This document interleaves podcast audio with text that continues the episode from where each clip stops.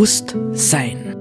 Wir befinden uns am Beginn einer tiefgreifenden Wandlung unserer gesellschaftlichen Lebensverhältnisse. Welche Gedanken und Inspirationen können uns dabei helfen, diesen Wandel zu bejahen und zu gestalten?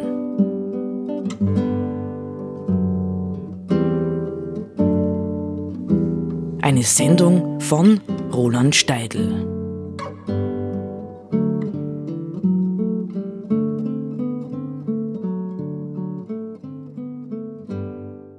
Der Stolz, der Stolz meiner Besitztümer, meiner privaten, persönlichen Besitztümer, ist eine verhältnismäßig große Bibliothek. Ja, und ich kann, kann sagen, dass von den vielen Autoren, die da versammelt sind, die ich eben als meine Freunde betrachte, der größte Teil, ja, wenn es jetzt um Philosophen geht, ich würde sogar sagen, wenn es um Psychologen, Therapeuten geht, wenn es um Theologen, Mystiker der verschiedenen Religionen geht, ich würde sagen, 95 Prozent der Autoren, ach, die Dichter habe ich vergessen, 95 Prozent der Autoren, die bei mir zu Hause versammelt sind, sind in den vergangenen 100 Jahren und ein bisschen darüber hinaus im Grunde genommen dieser modernen Welt, die wir so geschäftig erschaffen haben, ja, nach zwei Weltkriegen jeweils umso geschäftiger wieder aufbauend, äußerst skeptisch gegenübergestanden. Also ich kenne keinen dieser Autoren, der irgendwie begeistert gewesen wäre ja von den technischen Fortschritten, die wir machen oder oder oder. Und das ist schon äh, signifikant, ja, und für mich natürlich auch ähm, äh, bedeutend, ja, weil ich sage, ich bin halt immer äh, geistig unter Mahnen und Warnen gewesen. Einer dieser Mahner und Warner und der natürlich auch imstande war, gut zu begründen, warum er mahnte und warnte, ähm, war Martin Buber.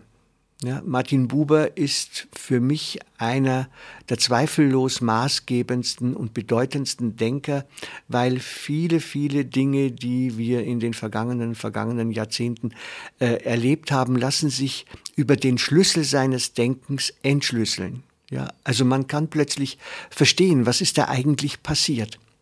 Und ich will noch mal etwas sagen über Martin Buber. Ich habe es sicherlich an anderer Stelle auch schon getan.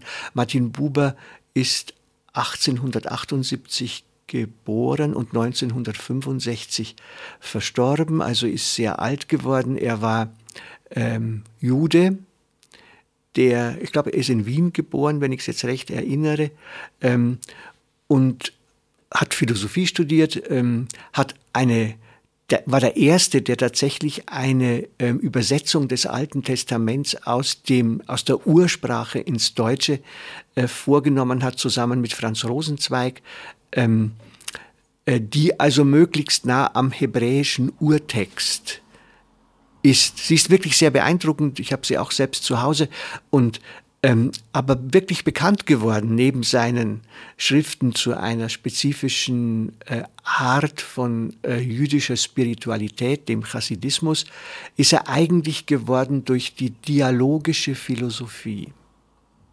Das war das, wo ich sagen würde, äh, wo auch breiteste Gruppen von Leuten, die sich für die Welt und das Leben interessieren, davon profitieren konnten. Er war nicht der einzige Dialogiker. Nicht? Rosenzweig gehört auch dazu. Rosenstock Huessy, ein evangelischer äh, Philosoph und ähm, ähm, äh, der, der berühmte österreichische Philosoph Ferdinand Ebner. Ja, mit denen zusammen ähm, hat Buber versucht, äh, eine andere Sichtweise von Leben und auch natürlich von Menschsein zu entwickeln, als äh, die bis dahin gängige. Also im Wesentlichen hat er sich gewandt gegen eine Richtung, die den Menschen sozusagen herausisoliert hat aus seiner Welt, ja.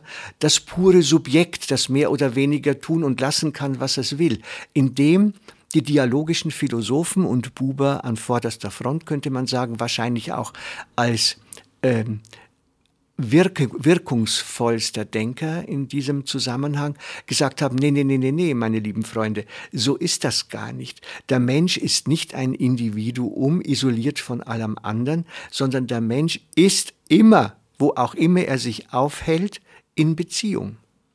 Immer. In irgendeiner Form ist er in Beziehung. Ähm, wobei, und das war eben jetzt das Entscheidende, dass Buber äh, noch einmal differenziert hat, ja, äh, zwischen dem, was er genannt hat, ich es und dem ich du. Ja, dass ich es bedeutet, wenn man es ganz kurz fasst, dass ich das, was mir widerfährt im Leben, unter sehr funktionalen Kriterien betrachte. Ja, also ich brauche jetzt das und das und das und ich messe jetzt das und das aus, damit ich weiß, wie viel und wie lang und sonst was. Ja, oder ich treffe sogar Menschen und äh, sag super, dass ich die triff, ja, weil ich brauche von dir das und das und repariere mir vielleicht und, und, und, und, und. Das heißt also, es gibt diesen Zugang des Menschen auch auf den Menschen, aber natürlich auch auf die Dinge, wo ich sage, ich brauche, ich will, ich muss.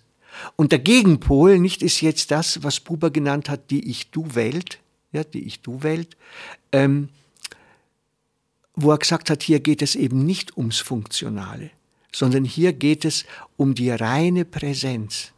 Ich begegne dir. Ich möchte erleben, wer du bist, wie du bist, wie auch immer.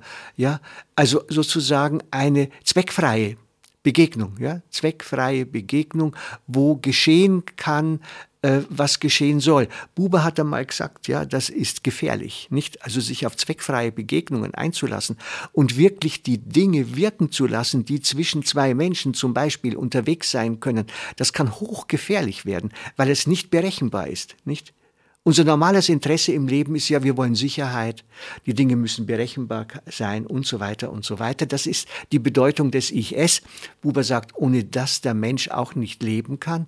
Aber die wirkliche Bestimmung des Menschen ist, im Ich-Du zu leben. Ja, wenn man so will, christlich gesehen ist das der Dreh- und Angelpunkt der Nächstenliebe. Ja, die Nächstenliebe heißt ja nicht, dass ich ständig was tue für den anderen, sondern die nächste Liebe heißt ja, ich lasse mich ein auf dich.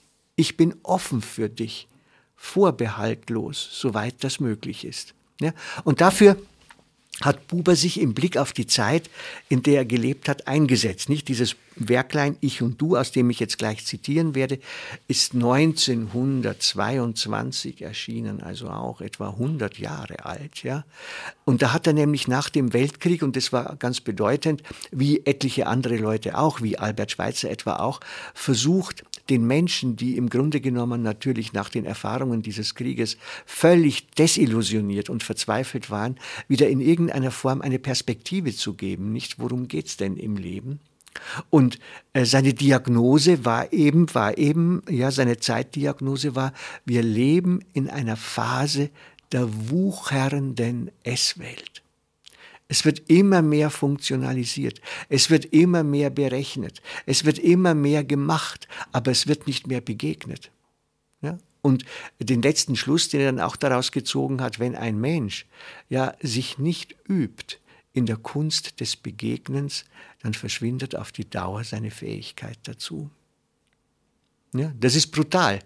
Ja, für mich war das äh, in meiner Zeit, als ich im Sozialbereich gearbeitet habe, war das schon ein maßgeblicher Satz, nicht, wo ich gemerkt habe, wie stark eigentlich gerade äh, Pflege und äh, soziale Betreuung immer mehr von funktionalen Elementen, ja, ähm, betroffen worden ist, ja, die Dokumentation und vieles, vieles andere. Also, jetzt macht der Buber ja das, was er meint, an einem wunderschönen Beispiel deutlich. Und zwar nicht an einem zwischen Menschen, sondern an einem zwischen Mensch und Natur, zwischen Mensch und Baum. Weil Beziehung kann nicht nur sein zwischen Menschen, Beziehung kann auch sein zwischen Mensch und Naturwesen. Ja? Beziehung kann auch sein zwischen Mensch und Kunstwerken. Ja, das hat er versucht auszuführen. Und ich lese jetzt dieses ganz bekannte, ja, mehr oder weniger in einem Zug, dieses ganz bekannte Baumbeispiel. Ja, das ist legendär in der Philosophie. Buber schreibt hier äh, in Ich und Du, ich betrachte einen Baum.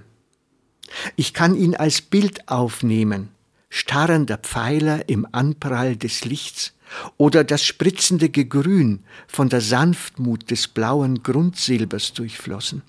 Ich kann ihn als Bewegung verspüren, das flutende Geäder am haftenden und strebenden Kern, saugender Wurzeln, atmender Blätter, unendlicher Verkehr mit Erde und Luft und das dunkle Wachsen selber. Ich kann ihn einer Gattung einreihen und als Exemplar beobachten, auf Bau und Lebensweise. Ich kann seine Diesmaligkeit und Geformtheit so hart überwinden, dass ich ihn nur noch als Ausdruck des Gesetzes erkenne, der Gesetze, nach denen ein stetes Gegeneinander von Kräften sich stetig schlichtet, oder der Gesetze, nach denen die Stoffe sich mischen und entmischen, nicht also der Chemie etwa. Ich kann ihn zur Zahl, zum reinen Zahlenverhältnis verflüchtigen und verewigen. In all dem bleibt der Baum mein Gegenstand und hat seinen Platz und seine Frist, seine Art und Beschaffenheit. Es kann aber auch geschehen, aus Willen und Gnade in einem, dass ich, den Baum betrachtend, in die Beziehung zu ihm eingefasst werde. Und nun ist er kein Es mehr. Die Macht der Ausschließlichkeit hat mich ergriffen. Dazu tut nicht Not, dass ich auf irgendeine der Weisen meiner Betrachtung verzichte. Es gibt nichts, wovon ich absehen müsste, um zu sehen und kein Wissen, das ich zu vergessen hätte. Vielmehr ist alles, Bild und Bewegung, Gattung und Exemplar, Gesetz und Zahl mit darin, ununterscheidbar vereinigt. Alles, was dem Baum zugehört, ist mit darin seine Form und seine Mechanik, seine Farben und seine Chemie, seine Unterredung mit den Elementen und seine Unterredung mit den Gestirnen und alles in einer Ganzheit. Kein Eindruck ist der Baum, kein Spiel meiner Vorstellung, kein Stimmungswert, sondern er leibt mir gegenüber und hat mit mir zu schaffen, wie ich mit ihm, nur anders. Man suche den Sinn der Beziehung nicht zu entkräften. Beziehung ist Gegenseitigkeit. So hätte er denn ein Bewusstsein, der Baum, dem unseren ähnlich? Ich erfahre es nicht.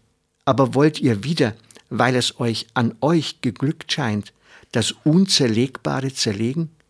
Mir begegnet keine Seele des Baums und keine Dryade, sondern er selber.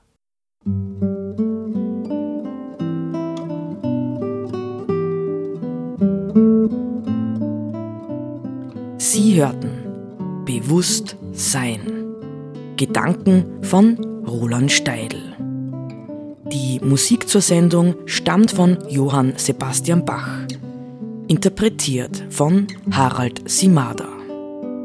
Diese Sendereihe steht auch als Podcast in unserem Online-Archiv zur Verfügung.